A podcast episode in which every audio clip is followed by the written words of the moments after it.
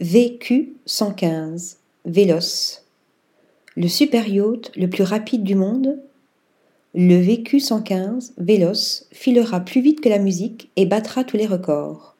Ce yacht de plus de 30 mètres atteindra donc une vitesse exceptionnelle de plus de 50 nœuds, soit presque 100 km/h.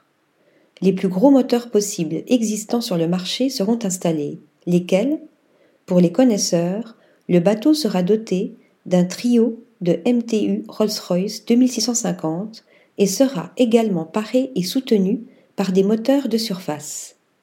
Le studio Delta, aux Pays-Bas, a été chargé de l'architecture du mastodonte et s'est occupé de la coque qui est dotée de déflecteurs qui dirigent les embruns vers l'arrière, augmentant ainsi de manière significative la vitesse de navigation.